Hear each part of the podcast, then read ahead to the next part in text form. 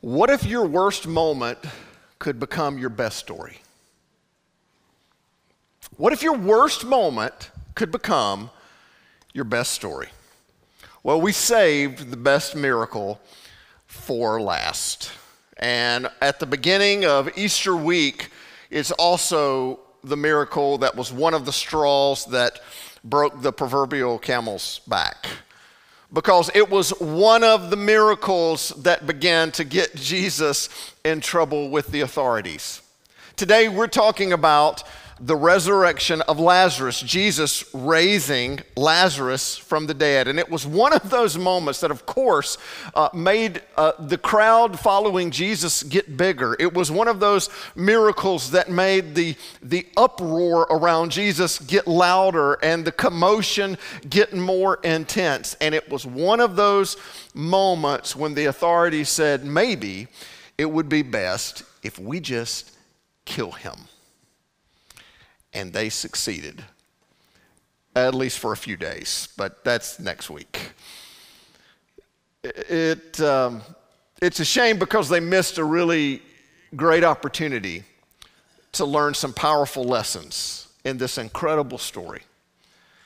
That our worst moments can become our best stories, and that God can work miracles to give meaning to our darkest valleys and I'll bet you've had a few dark valleys.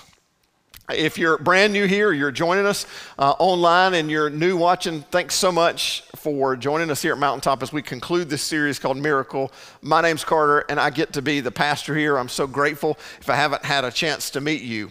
Uh, I want to just go out on a limb and say that, that I, would, I would guess that if your life were a graph, does anybody like graphs? Some, we got some anybody like graphs? If your life was a graph, you would want your life to look like this, right? Up and to the right. You ever heard that terminology? I love that language. I use that term a lot that I, we want things to be up and to the right, that things are always moving forward, things are always looking up, things are, are always, um, you know, improving. I'm always growing, and everything is just up and to the right in life. If you could script your life and you can make your life a graph, wouldn't you make it to look like this?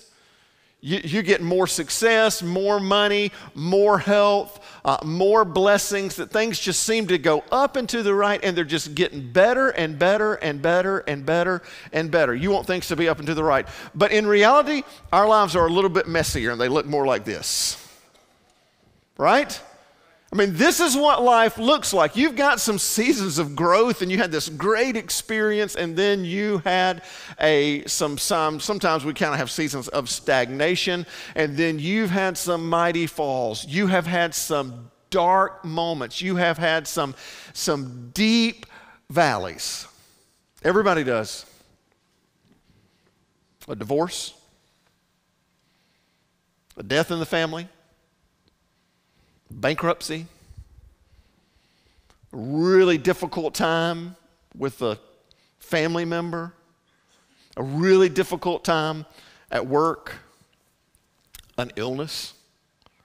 In fact, some of you came today and you would say that, hey, Carter, I'm right there. I'm, I'm right here. I'm in the darkest time I've ever been in. I'm in the deepest valley. For some of us, the whole last year in a global pandemic has been a deep, deep valley. Well, I want to give you, uh, really, the point of this is a dangerous move for a preacher, okay? I want to give you the point of the message right at the beginning, but you have to promise to listen to the rest of it. Here's what I want to tell you your greatest trial can become God's greatest triumph. Your greatest trial, your darkest valley can become a victory. Your deepest and deepest and, and worst moment can become your best story. Your greatest trial can become God's greatest triumph in your life. But I want, and we're all like, yeah, come on, let's, uh, that's what we sing about, right?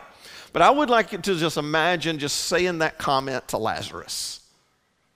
Lazarus, How do you see your life going? Well, you know, I'm sure there'll be some times that are a little flat, but I imagine they're going to kind of go up and to the right. I've got a good family, I got a good job. I mean, things seem to be looking up. That's the way I think. It's like, well, actually, Lazarus, the most famous part of your life is going to be when you're wrapped in grave clothes. Oh, is there going to be a mistake at the hospital? Oh, no, Lazarus, you're going to die, but don't worry, this is going to be the best story of your life.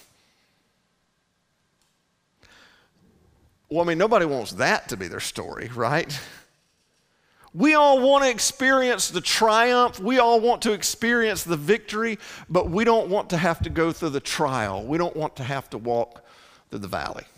For those of you that are in the room, you came in, we gave you one of these, and maybe if you're at home, uh, you know, head to the kitchen real quick, quick and grab an old dish towel or, or an old dish rag, just something that kind of looks a little ratty. And for those of you that are here, if you would just kind of grab this, and I just want you to think about what was your deepest valley. What has been your greatest trial?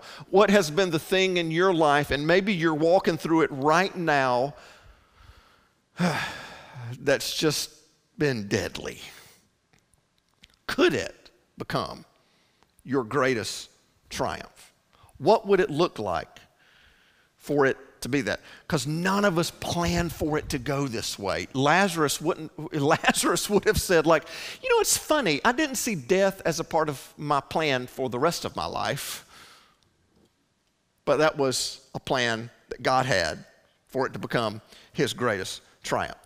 Lazarus' story is found in John chapter 11. So if you got your Bibles open, uh, if, or you're at home and you're on, or you got your app, whatever it is, open your Bibles there to John chapter 11, and we've got some Bibles at the bookshelves when you exit. If you will grab one of those too, if you don't have a physical copy, we want that to be our gift to you. Now, I hope this week or today, if you go, if you're part of our Facebook group or you're getting our emails, uh, you can read just the whole thing. John in John 11. It's it's a 44, 45 verses. It's a really long. We're not going to read the whole thing. We're going to kind of walk through the passage, and I'm going to tell you a little bit about it. What you need to know is that Jesus and Lazarus are very close friends. A lot of times, Jesus works miracles for uh, just almost complete strangers. He's on the road, and a woman comes and grabs his, the, the, the hem of his coat, or a complete stranger comes up to him, or people yell, Son of David, please heal us. It's, it's people he's never met before in his whole life, but not Lazarus. Lazarus, along with his sisters, Mary and Martha, are very close friends of Jesus. They're mentioned all over the gospel stories. Uh, some scholars believe they might even be family friends. These are like, you know, you know, cousins that aren't really your cousins. Those kinds of people in your life, you've got those, they're very close with Jesus. And Jesus has just left Jerusalem. Now, Mary and Martha and, jo- and Lazarus live in Bethany, which is only about two miles, really less than two miles from Jerusalem. But Jesus has left that region because they were trying to kill him.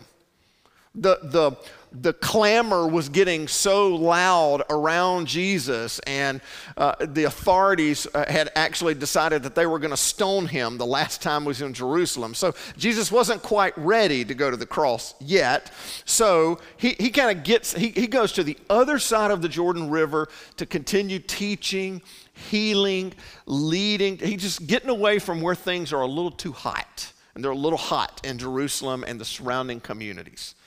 So, at the, the point in the story that we pick it up, Jesus is about probably 20, 21 miles away from the Bethany, Jerusalem area. that's a couple days' walk uh, for a, a, whole group, of, for a whole band to go. And the sisters, Mary and Martha, send some messengers to Jesus. I mean, he's just left Jerusalem, he's just left the region, and they send some messengers after him. And they tell him, that Lazarus is sick.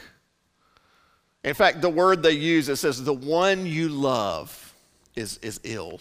And the word for love there in the Greek, there's several words for love, but the word for love there is the, the Greek word phileo, which we get the city of Philadelphia from. And what's Philadelphia known as? The city of what? Brotherly love. Jesus, the one who's like a brother to you, is sick. He, he's ill. He's not doing well, Jesus. And Jesus, I just, I just want to say this. he responds in such a way that is kind of disturbing. It's confusing. It doesn't make any sense to me. And I want to just unpack these few verses before we read the rest of the story because they set up the rest of the story. Listen to what Jesus says when the, when the, messengers come and tell him that, listen, this Lazarus, who's like your brother, is sick. He's not doing well. Listen to what Jesus says. When he heard this, when Jesus got the news, Jesus said, This sickness will not end in death. No, it is for God's glory so that God's Son may be glorified through it. I don't like that. Now, Jesus loved Martha and her sister and Lazarus. So when he heard, listen to this sentence. This sentence doesn't even make sense. So when he heard that Lazarus was sick, he stayed where he was two more days. I, I want to tell you, this, this is a troubling passage, and here's why it's troubling to me. I find that this whole, I find that kind of this whole thing kind of lacking, okay? And what I want to, and the reason that's important is because when you are going through a valley in life, what God is doing sometimes feels like it's lacking. What, how God is moving sometimes feels like it's lacking. But we, we so let me just tell you something. The first thing I don't like is the lack of clarity in what Jesus says. It's almost like um, it's what he won't say. Do you remember what he says? It's not what he says, it's kind of what he doesn't say. It says that this will not, what's that word? End in death. Now, if I'm Lazarus, I'm going like, I would like for it to say, this will not include death. This is not, it's almost as if Jesus is saying, hey, don't, you know, listen, tell the gals, don't worry about it. If things take a turn for the worse, everything's going to be okay. I'm uncomfortable because of this lack of clarity. And sometimes, have you ever been going through a valley in your life? Have you ever been going through a trial in your life and you can't get clarity from God? It's not a good feeling. I don't like this lack of clarity. I don't want this, I don't want this Jesus in my life to be like, well, you know, listen, it's not gonna end badly. Is it gonna include some bad things? Eh. I want Jesus, I don't know about y'all, I want Jesus to be a helicopter savior in my life. You know, you've heard of helicopter parents? I want him to be a helicopter saver, like to shield me, protect me, give me that hedge of protection, cover me, protect me from all the bullies, make all the bad things go away, Jesus, make all the boogeymans at night go away. I don't want anything bad to happen to me. I want Jesus to be a helicopter savior. And he says, Well, you know, listen, here's, I just want to tell you, it just won't, no matter how things bleak, how bleak they look, it won't end in death. but I'm thinking, well, I'm worried more about the start and the middle than the ending because it sort of seems like I'm going to have to live through it. And um, for Lazarus, it means he was going to have to die through it to get to the end that didn't end in this. So the first thing that's troubling to me about this, these verses is there's a lack of clarity. The, the, the next thing is like there's this lack of security. There's this lack of security because we want things, come on, come on. We want things to be all about us. We want things to be all about us. And Jesus says, Well, let me just tell you what this is about. Do you remember what it said in the passage? Let me refresh your memory. It, it said this in the passage. Uh, this is for God's glor- glory, so that God's Son may be glorified. Well, could I just have a little bit of God's glory and not like the whole thing? Because it sounds like for God's glory to be in my life and for God to be glorified in my life, it's going to have to go through some hard things, and I'm not sure I really want that. It, that sounds hard. This doesn't seem fair to Lazarus, does it? This doesn't seem fair.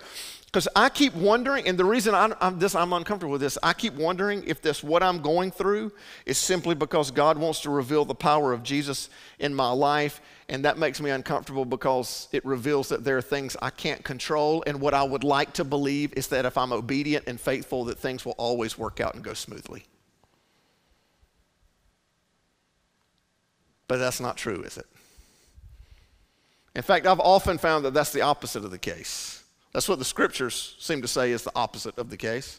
Jesus was obedient and faithful, and it got him a cross. John the Baptist was obedient and faithful, and it got him beheaded.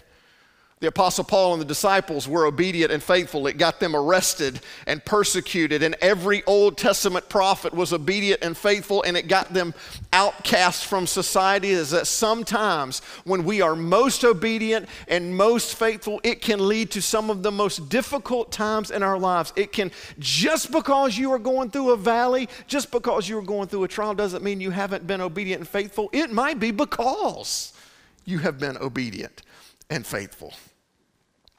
That's, I don't like that. I don't want that to be true.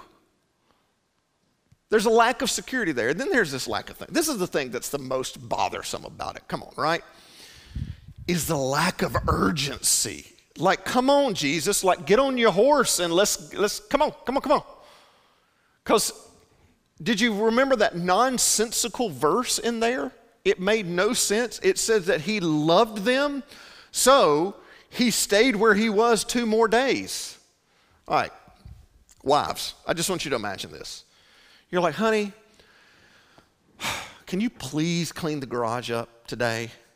We don't have much going on this Saturday. And your husband responds, sweetheart, because I love you, I'll do it in two more days. It doesn't even make sense, right? Imagine telling your kids, hey, listen, you got to clean the room, your room today. Mom and dad, because I love you, I'm going to give it two more days. You might not live two more days with an answer, right? With an answer like that. It doesn't even make sense. Honey, can you pick up this thing I need at the store? What, well, sweetheart, because I love you, I'm going to make you wait two more days for it. Like, I don't want that to be true about Jesus. I want him to have some urgency.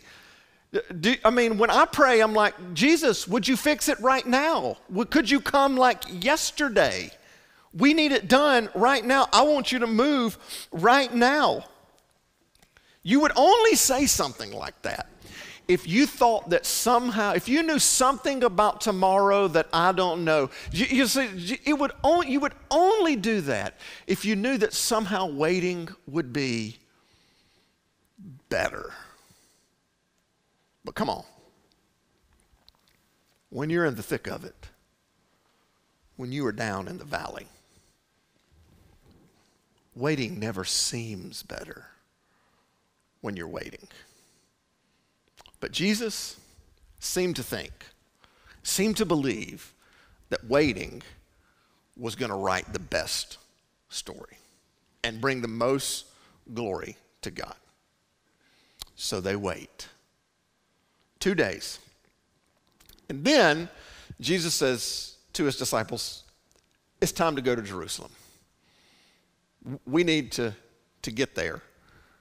Our friend Lazarus is sleeping and I'm going to go and wake him up.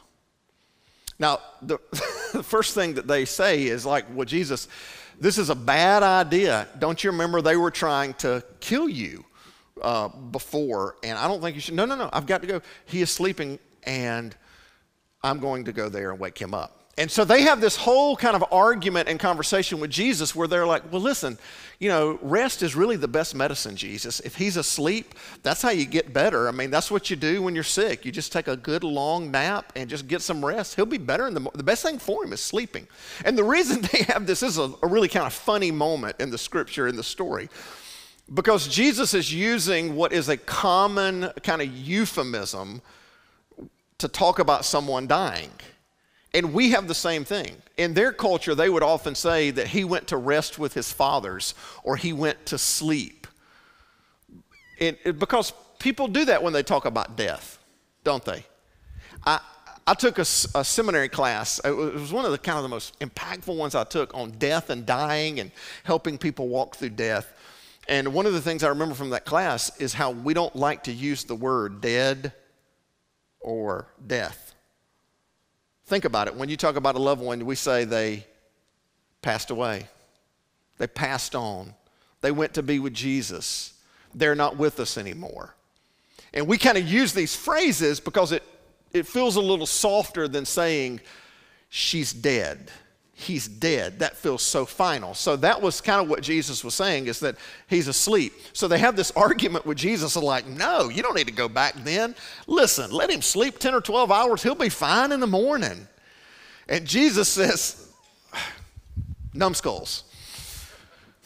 Jesus, so he told them plainly, Lazarus is dead. And for your sake, I'm glad that I was not there, so that you may believe. But let us go to him.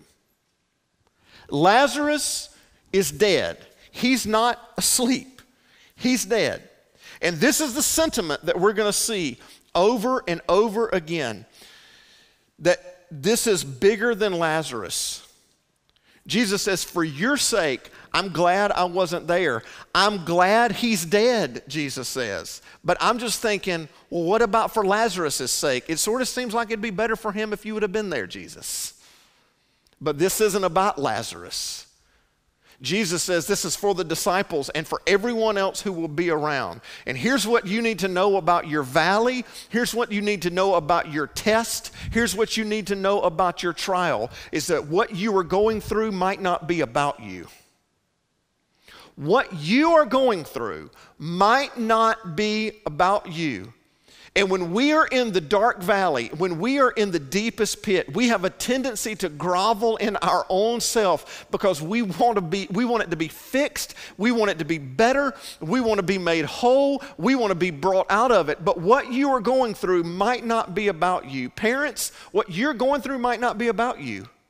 It might be about your children seeing you in the deepest pit trust God anyway, be faithful to God anyway, be obedient to God anyway, so that one day when they're going through a trial all their own, they will have seen what it looks like. It might not be about you.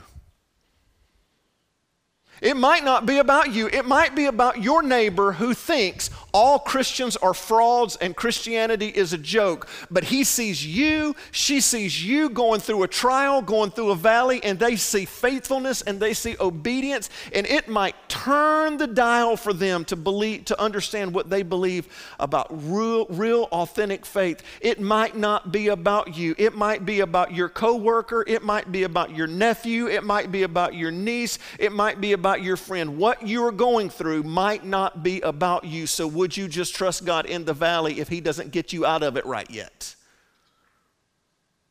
What you're going through, it might not be about you. It might be about Jesus revealing His glory through, through you. But that doesn't mean it's easy. Well, they finally get to, to uh, Bethany, and uh, Martha comes running out. Lord, Martha said to Jesus, if you had been here, Jesus, if you'd have just shown up a day earlier, four days earlier, I think Lazarus has been dead about four days. If you had just shown up, you know, when I sent the messengers, if you had just been here, my brother would not have died. But I know that even now God will give you Whatever you ask, there's a hint of belief in Martha's voice that's going to be important later on. And Jesus, his response is pointing to a better future. He says this to her Jesus said to her, Your brother will rise again. Jesus said to her, I am the resurrection and the life. The one who believes in me will live, even though they die.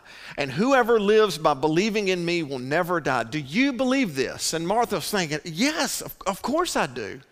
Jesus, I've known you. I mean, they know who Jesus is. They've seen Jesus. They have grown up with Jesus. They have watched his ministry. They believe. But she's still thinking down the road. She's still thinking like, you know, this is like a future hope of resurrection, not today. And then Mary finally makes her way out. And she says almost the exact same thing. When Mary reached the place where Jesus was and saw him, she fell at his feet and said, Lord, if you had been here, does that sound familiar? My brother would not have died. If you'd have just been here, you just showed up too late. If you'd have just shown up on time, and, and, and they take Jesus to the tomb, and everyone's weeping and everyone's mourning. And here's the interesting thing there's a few people huddled around, and John writes that there are a few people who kind of mutter, you know, I mean, he, he healed some of those blind men. I mean, surely if he would have, surely if he'd have been here sooner, he could have helped Lazarus too.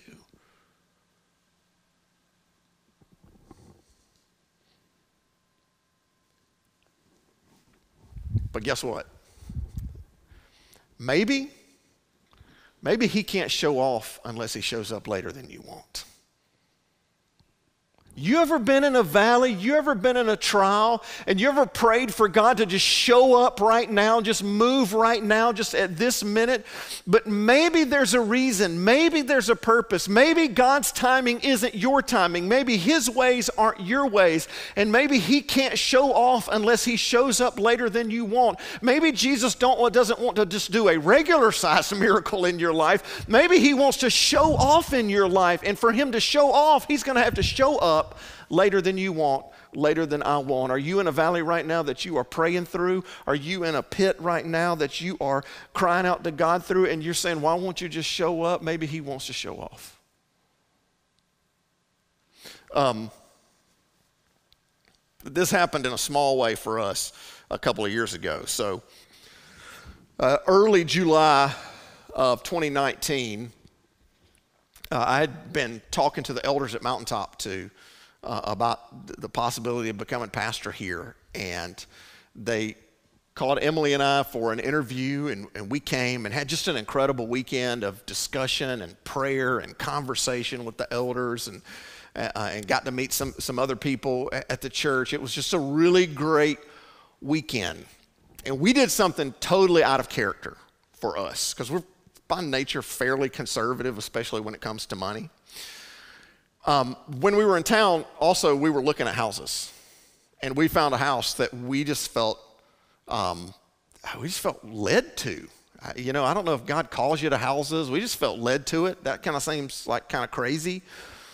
And so the, the interview went so well that weekend, and we just felt like I'm, they're going to call me to be pastor probably early in the week. And um, so we put an offer on a house and put earnest money down on a house.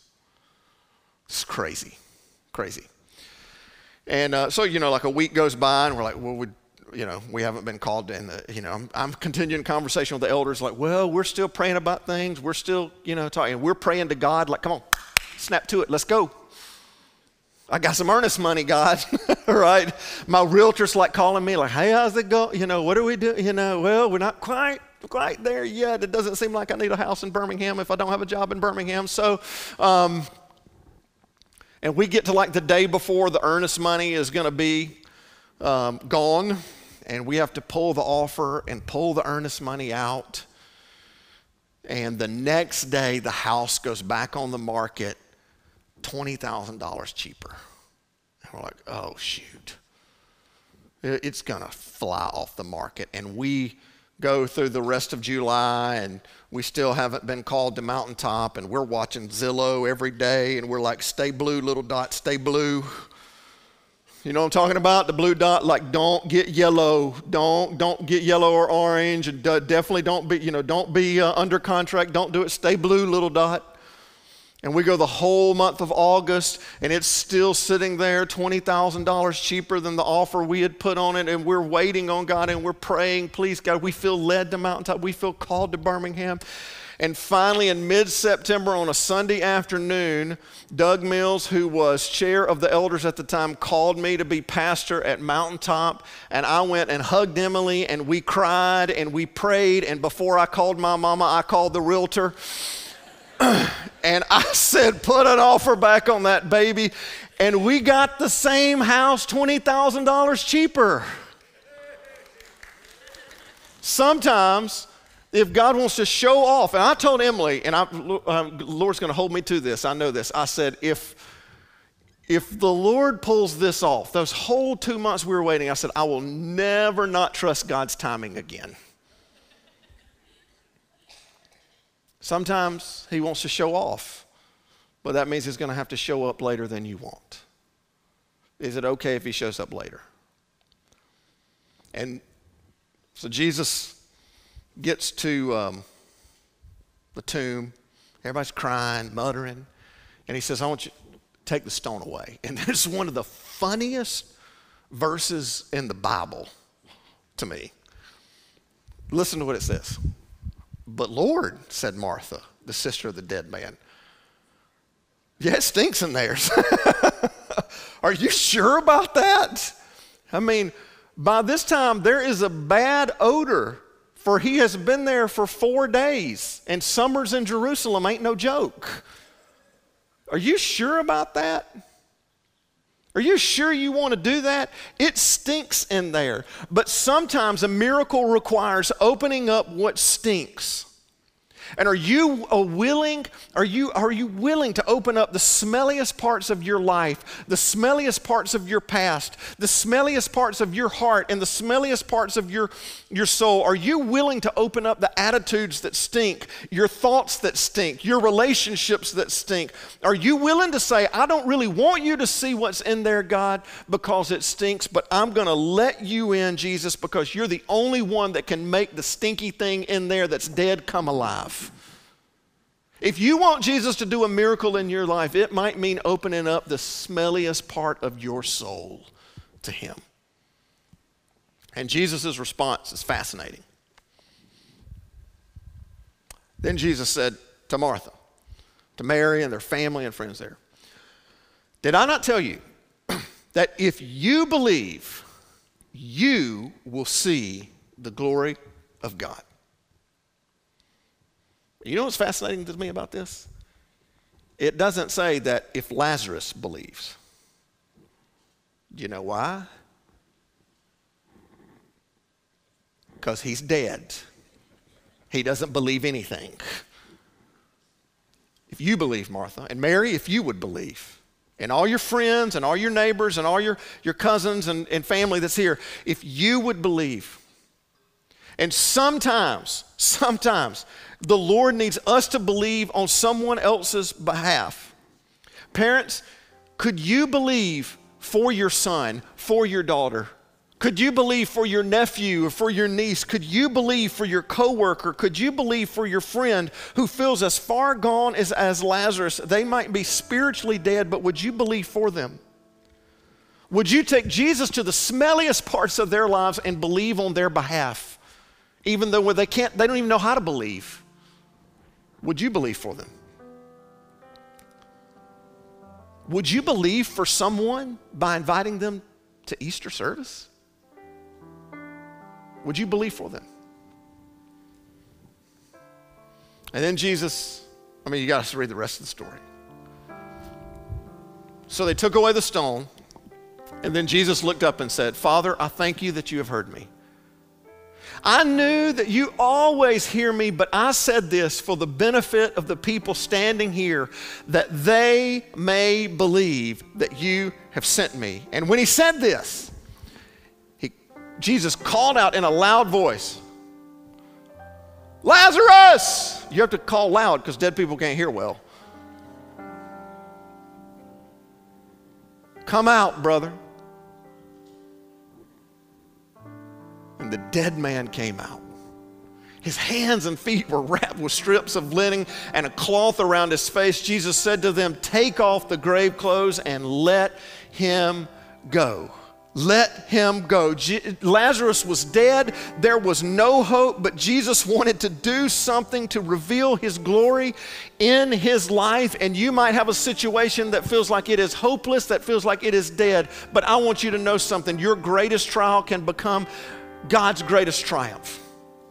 Your darkest valley can become his greatest victory in your life. Your greatest trial can become God's greatest triumph against all hope against everything that makes sense, the place that is the smelliest in your life can become a triumph.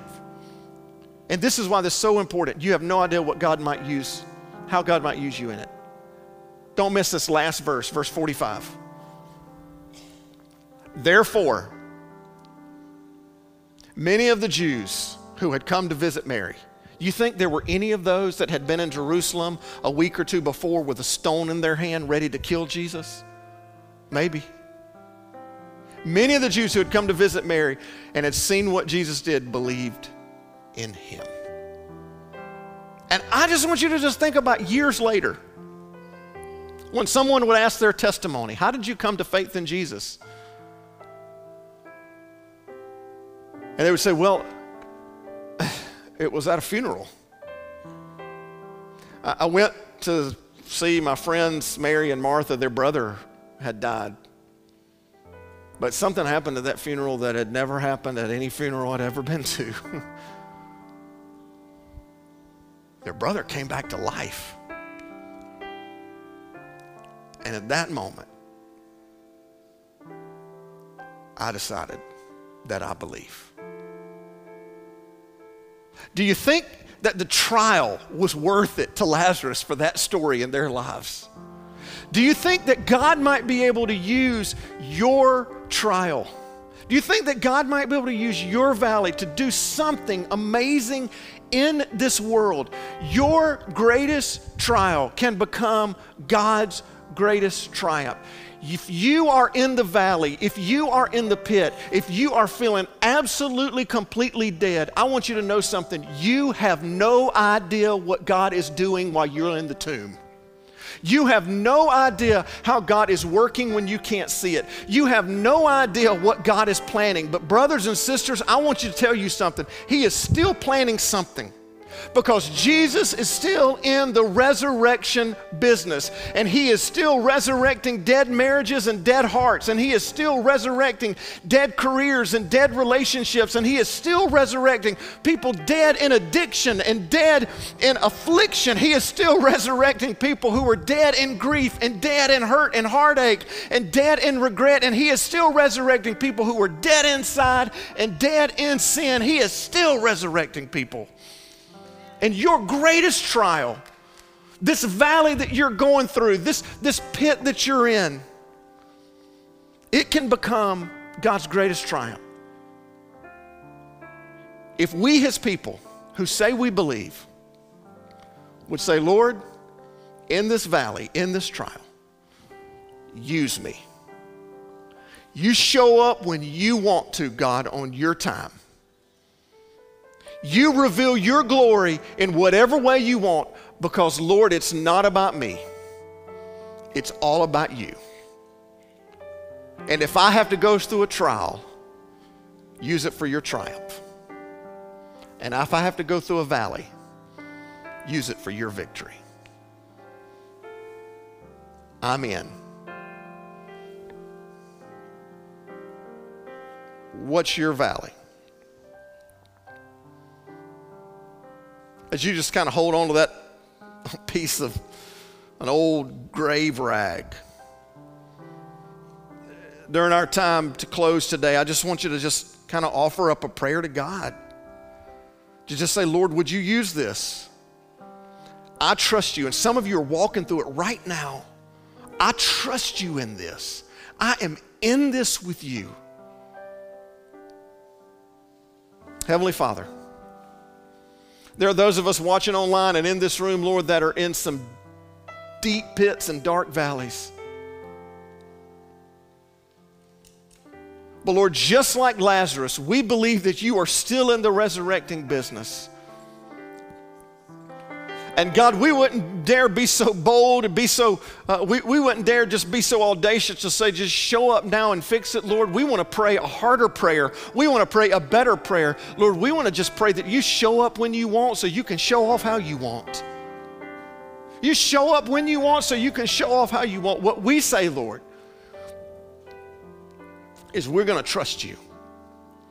And we're going to trust that you can turn this trial into a triumph and this valley into a victory.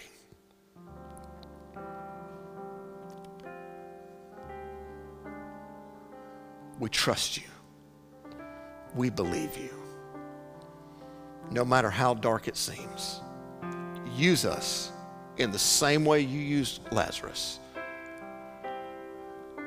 that we would bring you glory, and that in our trial, the Son may be glorified through it. It's in Jesus' name we pray. Amen.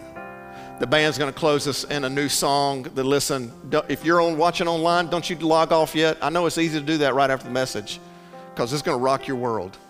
All right? And I want you to just hold on to this, this rag and say, Lord, I want you to use this trial, use this test for a testimony. Won't you stand as we sing?